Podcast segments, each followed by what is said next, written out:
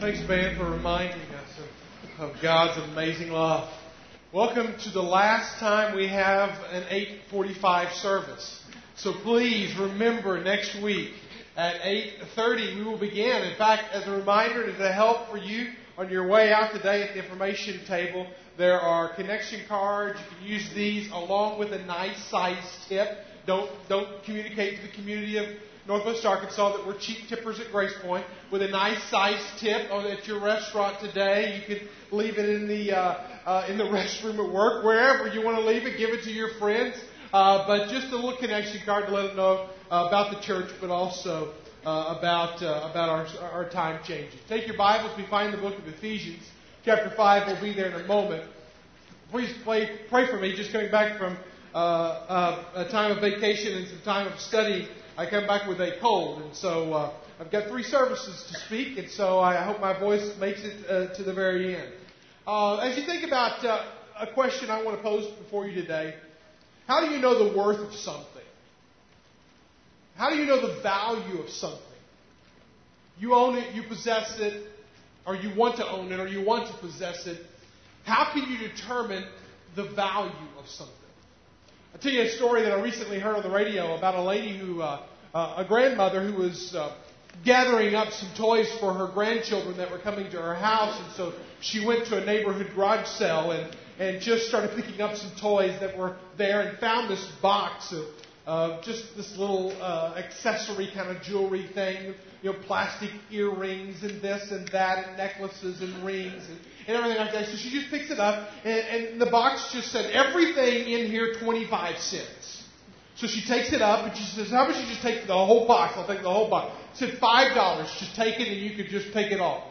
And so she gets home and she starts cleaning it like a grandmother before the grandchildren start putting it in their mouth and swallowing it. And so she starts uh, cleaning it all up and she picks up this one ring that was heavier than the others, that looked a little shinier than the others. And come to find out, what she got for 25 cents or less than that, she got a diamond ring that she ended up taking to an appraiser and had it appraised. It was worth several hundreds of dollars that she got for five dollars at best. And so as you think about that, here's this lady and she just she just struck it rich. I don't think she let the grandkids play with that one. I don't know. But that's something that sometimes we have things that are of great value, but we don't know the value of them. Or we just ignore the value of them. Or we neglect to take care of what's valuable. Here's something that I hold in my possession that has been passed down for at least four generations as, as far as we can count back. This is an old Civil War Bible that has been passed down to now it's in, in my possession. And I was on eBay last night, not to sell it, but just to try to see what other Bibles of the same same era were, were priced at. It was interesting to find that this is actually worth something here. But you know, what is it worth? How do you know what it's worth? I mean, I found Bibles on eBay from $5,000 to a few pennies that were historical Bibles. How do you know when you have something of worth? How do you know when you have something of value that maybe you've just thrown into a box of 25 cents plastic play jewelry that really it's worth a whole lot? How do you know when you have something of value? I want to ask you that as it pertains to your church. Now, if you're first time with us today, then this probably you wouldn't call Grace Point your church yet. You're either moving into the area, you're in the process of looking for a church. So, welcome to Grace Point Church. It may be hard to assess this or to put a value on it, but let me ask those of you who are regularly a part of Grace Point to ask you what is the value that you can place on this church? The value to your life. There's several options. You can take it or leave it. Maybe that's you. Or it's good for the kids and it's just okay for me. The kids need the spiritual development, so I'm going to take them, drop them off, and I don't have anything else to do, so I'm just going to sit in a worship service. Maybe that's you. Maybe it challenges me, but it hasn't changed me. I come and I hear from time to time there's a thought provoking idea that's presented and, and it challenges me, or a song that's sang and it inspires me, but it hasn't really changed me. Maybe you're one of those who, like the, uh, the, the MasterCard commercial, you would say it's priceless. It's not only challenging me to live at a higher standard, to operate on a different plane than just the normal attitudes of, of life, but it's actually challenging me and it's helping to change my life and make it better. Now, where are you on that scale? And you can mark that, and I don't need to see your worship guide afterwards on how you rank Grace Point or, or whatever, but let that be something that you start developing an assessment of value on this church in your life and your family's life. Or if you're from out of town, the value of the church that you're with, that you call home. I love what Neil Cole says about the church in his book, Organic Church. He says, The church is conceived in heaven before it is born on earth. It must first be a glimmer of our Father's eye. Is, is, is, my, is my church, is, is the church that I identify with, the church that I attend, is it a 25 piece, 25 cent piece of jewelry? Or is it something that's an heirloom that will be passed down from one generation to the next generation to the next generation? Is it something of great value that I'm going to hold on to and cherish from one generation to the next? If you find Ephesians chapter 5, you find a passage of Scripture in, the last part of chapter 5 where Paul is talking about marriage. But it's really interesting because he really has two messages interwoven, laying on top of one another as you look at Ephesians 5 and beginning in verse 22. Whenever you look at this passage, you will find that there are actually two messages going on sequential at the same time, running parallel to one another. Because what he's doing is he's comparing what a healthy marriage looks like, listen to this, to what a healthy church looks like. And when you look at what a healthy church is, then hopefully you can look at what a healthy marriage is. And as you see the relationship between husband and wife, you will also look at the relationship between Jesus and his church. And hopefully, as we run parallel through life, because really we do, we're in here, we're sitting next to families, that hopefully as we run parallel through life, will we constantly be looking at ourselves the way Jesus sees his bride, the church, and the way we men see our brides in our marriages. So it's a beautiful, challenging side on whatever, if your marriage needs the challenge or if it's the church and the understanding of the church, because there's one thing that I want you to absolutely get out of this message today is that Jesus Christ is madly in love with us. I, I, personally requested that song, that last song that we sang, because it just emphasizes again and again and again the love relationship that Jesus has with those that he calls his bride.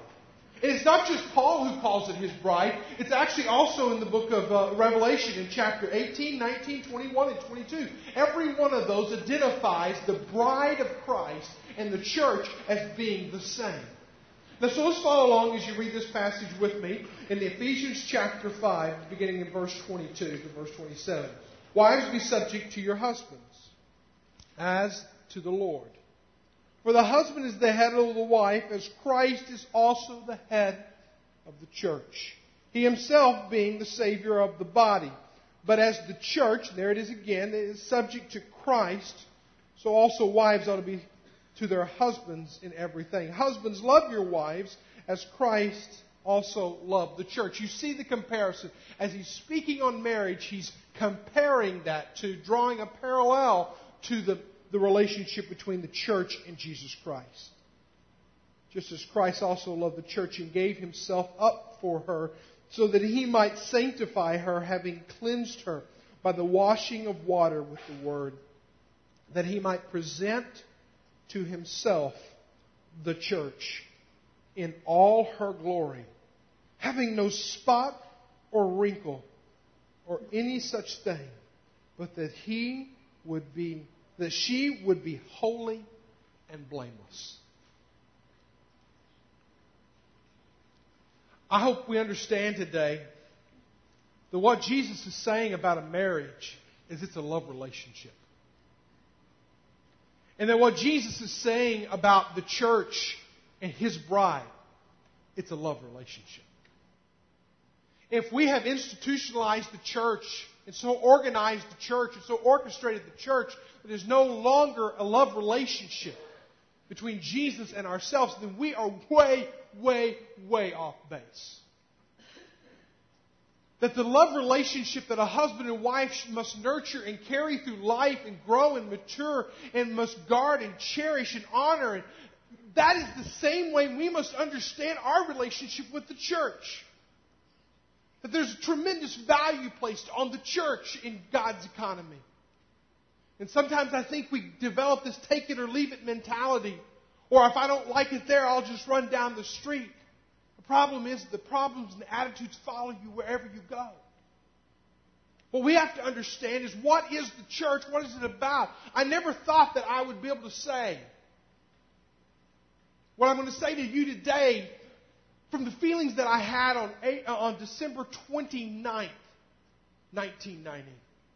When I stood at the altar of the church and I, and I gave my life, and Lori gave her life to me in marriage, and we've been married now happily, not every moment happily, but happily overall in the sum total of things. We have been married and we have this love relationship, and I wouldn't tell you today, I would have thought on that day that I could love her any more than I loved her on that day. But I love her more today, and I can't live without her more today than ever before. We think alike, we feel alike. I even tell her at times we're dangerous for one another. Because when we cop a toot on something, you know what? She has the same attitude that I have about it. And we can pull each other down. So we've got to constantly be looking at our marriage relationship as this developing, growing, maturing, increasing in love. What about that to the church? If Jesus and Paul are going to make this comparison between the love relationship here ought to be growing and maturing, what about our love for the church? What about our love for our family? God is madly in love with us. He's madly in love with us enough that He sent Jesus to die for us. And, and Jesus is madly in love with us that He calls us His bride, the church. Now, I, we think about the church today, I think we need to take a big picture look at it today. And a couple of points that I want to give you real quickly. Number one, we need to understand two perspectives of it. One is the universal connection of the church. What is this connected thing that keeps us all together? Because we must fully understand that the church is far bigger, far greater of an influence, and far more lasting than the Rotaries Club, the Optimist Club, or some of these other great organizations out there. The church, as I, as I am defining it, is a gathering of fully surrendered, baptized followers of Jesus Christ who live on mission to the world until Christ returns for his bride. We are fully surrendered. We're a gathering of fully surrendered, baptized followers. That baptism is like putting on a wedding ring. I'm identifying with the world that I'm married. Well, when I am baptized, I'm identifying with the world that I am a follower of Christ and I am married to Him. And then what I'm doing is I'm coming together with other people of like mind and like faith. We may not all think the same, believe the same, act the same way, buy the same things, live the same, but we are coming together under the common ground that we are followers of Jesus Christ. And we are not just followers, we are on a mission in our following Him. And I only have time today to develop that fully, completely. But we are on a mission until Christ returns and comes for His bride. That is what we're about.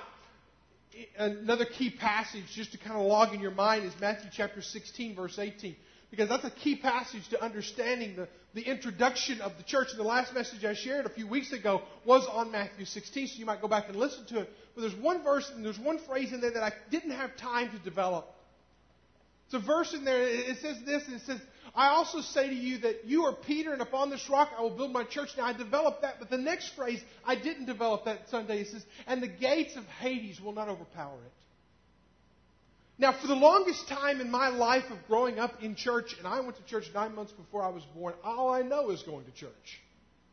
And so, as I grew up and I heard that phrase, I would think, okay, I can run to the church, I can run to believers, and that's a safe place for me to go.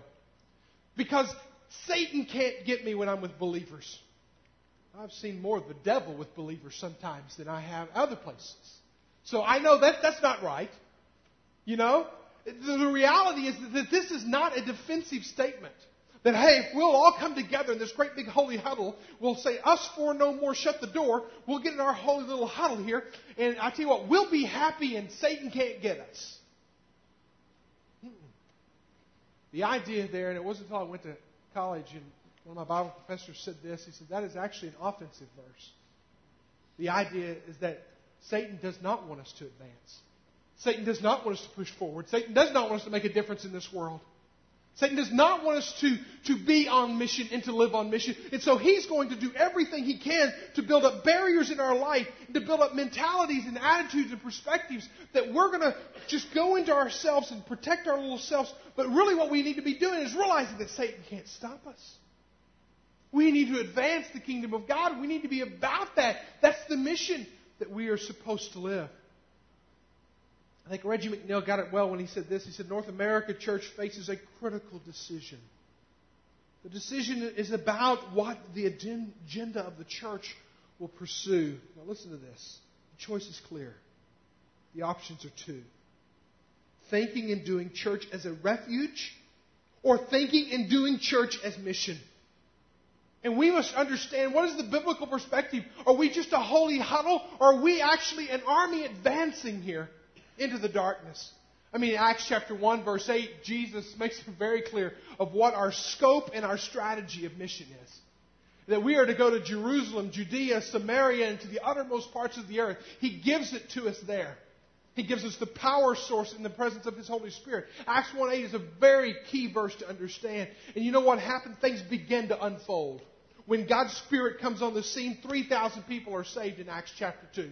In one day, one message. Amazing. One message, 3,000 people are saved. Today there'll be 3,000 messages preached and one person may get saved. That day was a powerful day. It was a life changing day for a lot of people. And the church at that point began to advance. It was interesting. All on that day, everyone who became a believer were Jews. Only Jews were believers at that point. Followers of Jesus receiving the Holy Spirit on that day. It was a powerful day. You could read it in your own time. But in Acts chapter 10 comes along, and Cornelius, an, an Italian cohort, he was the first non Jew to become a believer of Christ. You can read about that in Acts chapter 10. And then in Acts chapter 15, it was the first council of Jerusalem that occurred whenever the believers came together. This is about 39 AD when they came together and they had this dissension over, over what was going to be, who was going to be a believer and who could be a believer and, and what was going to be that sign of believer and, uh, and, and, all that kind of stuff. And so at, at, that, at that point, it's like, okay, you have to be circumcised to be a believer.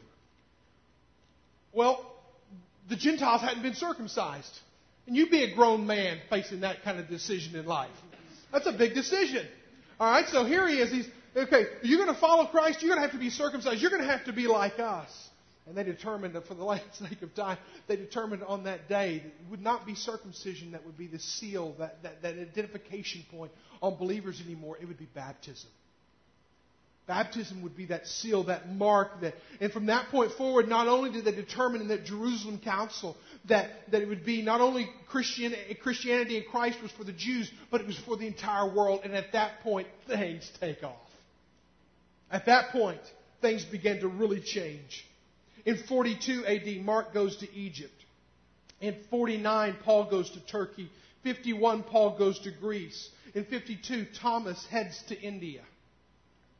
In 54, Paul's third missionary journey begins. It just keeps growing. And in 174, the first Christians were found and discovered in Austria. In, two, in 280, the first Christian knowledge uh, uh, of, uh, excuse me, first written knowledge of rural churches in northern Italy. Until now, up until this point, it was only an urban faith. It was only you had to be in the major metropolitan areas. But here, there were believers in rural areas. For 170 years, it was only an urban faith. In 350, there were 3.7 million Christians. 53% of the Roman Empire were followers of Christ. The early church did not see that phrase, the gates of hell will not prevail against you, as a defensive, holy huddle calling they saw it as an advancing the troops. It's time to move out. It's time to live on mission. In 432, St. Patrick's uh, uh, heads to Ireland. We celebrate this every year by getting smashed and going around and pinching each other, unless you're wearing green, of course. In 596, Gregory of the Great sends Augustine and a team of missionaries to England. The missionaries settle in Canterbury and baptize 10,000 people in two years. In 635, the first missionaries arrive in China. In 740, Irish monks were in, Iceland. In 900, missionaries reached Norway.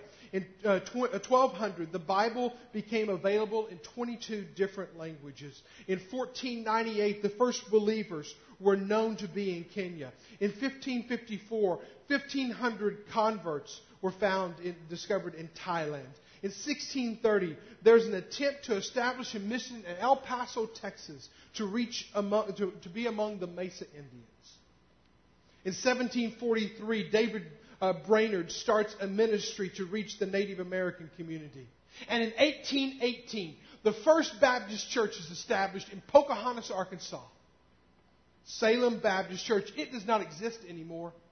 However, the work continues on because it was in 1842 that 12 Corners Baptist Church was established in northwest Arkansas. And to this day, 12 Corners Baptist Church is meeting on its land.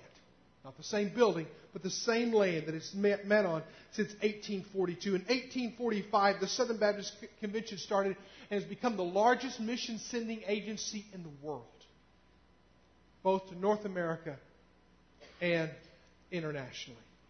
In 2001, Grace Point Church was born.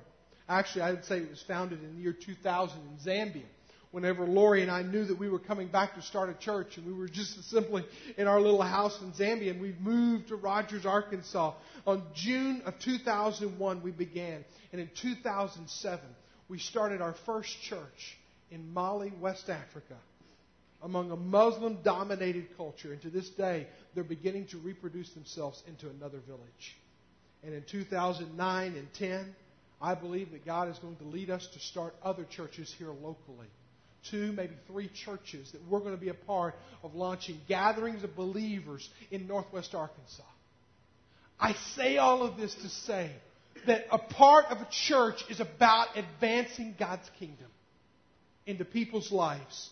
I mean, I think these are broad strokes that just point to a, fa- a fact that this is a God thing, not a man thing. This is not a, a man's invention to be a part of a church. This is a universal move of God that He's been moving throughout the world for many years. Every congregation, Henry Blackaby says in his book, Experiencing God, every congregation is a world missions strategy center. That's powerful. To think that we might be a world mission strategy center. Dietrich Bonhoeffer said the church is, is the church only when it exists for others. Are we about ourselves? Or are we about others? I say it like this we're for those who are not yet here. Aren't you glad we didn't stop when you just, right before you got here? All right? We are about being a church for those who are not here. This is the universal work of God that we are a part of. This is the universal church of God. And this is why whenever I, I prayed for every church I passed between my house and here today, praying that God would bless their churches today as they assemble. There's a second perspective on the church that we must understand. It's that local expression or that context of the church. Every church is, is expressed in a local assembly talk about the church in Thailand and the church in Kenya that we just went through the history there. But these were individual expressions in that larger body of people. And as they were coming together, we understand that the church is not only this universal body made up of believers who have lived and died and those who will come after us. We're all a part of the church, and that's what Ephesians is talking about here. In Ephesians 5, he's talking about the larger church at hand. In Acts chapter 9, though, he speaks of church in, in the term of region. In 1 Corinthians chapter 1 and 2, he speaks of church as in the city. In Romans chapter 16, verse 5, he speaks of church in the house. So whether the church is in the house, or the church is in the city, or the church is in the region, or the church that he's speaking of is the world, there's always a context, a local expression. Now, this is important to understand the context of a church. Because Grace Point Church is in a context. We're shaped by the context. We are for the context. We help transform the context, one person at a time. The context in which we exist in is Northwest Arkansas. We exist in Northwest Arkansas in this context to be a light in this context. Let me tell you this, and this is a call it a, a life proposition for you. And I really believe this with my heart. It's going to become one of the mantras of my life, I think, from this point forward. And that is this that the greatest gift, the greatest gift that we could give a community is to plant a church. Because no other organization or body will serve a community, body, soul, and spirit, like a church. The greatest gift that we can give a community is to plant a church. Because it's the only organization that I can think of that will service the body, the soul, and the spirit. What was the very first thing that the Holy Spirit did when He came to earth? He filled the believers, Peter preached, and a church was born. The very first work the Holy Spirit does when He comes on this earth is He starts a church. So, what we have got to learn and what we have got to see and what we have got to embrace is that we must be a part of what God has already called us to be a part of, not letting Satan hold us back. Let's be a part of a God thing, not a man thing. It's not about building for ourselves, it's about building and advancing His kingdom. It's about being a church and a community that whenever we leave, if Grace Point Church, let's say that this facility were to, we were to disband and go on our ways and it would become a, a car lot. I would hope, oh, I would hope that Northwest Arkansas would grieve the passing of Grace Point Church. It would grieve our, our, the loss of our influence, positive, caring, gracious influence in the community. That when we weren't assembling together anymore, they would miss that the awe factor of when they came here, they experienced God in an all kind of way. when you look at Ephesians again and you just break this passage apart, you read in verse 22 how he leads the church. In verse 28 and, 20, and 29, how Christ serves the church. And in verse 25, how he loves the church. You just see it again and again and again. And I want to read another verse to you. It won't be on the screen, so you just got to look down a little bit. Verse 29. And you just think about it for a moment. Am, Am I like that? Do, do I love the church like Jesus loves the church, serving the church, leading the church? Look at verse 29. This is, this is it. For, for no one ever hated his own flesh, but he nourishes and cherishes it, just as Christ also does the church. Jared, if you'll come back up. I want you to think for a moment with me. Jesus, literally, I said in the beginning, is madly in love with us. And we can take that very flippantly if we will. We can blow that off if we will. But I challenge us to look deep. Because Jesus cherishes and loves us. He cares for us. And I would compare it to something like this that if you were to say, Mike, I really like you, but Lori gets on my nerves. I can hang with you, but I don't want to hang with your wife. You know what? We might have a relationship that dates back for years and years and years and years.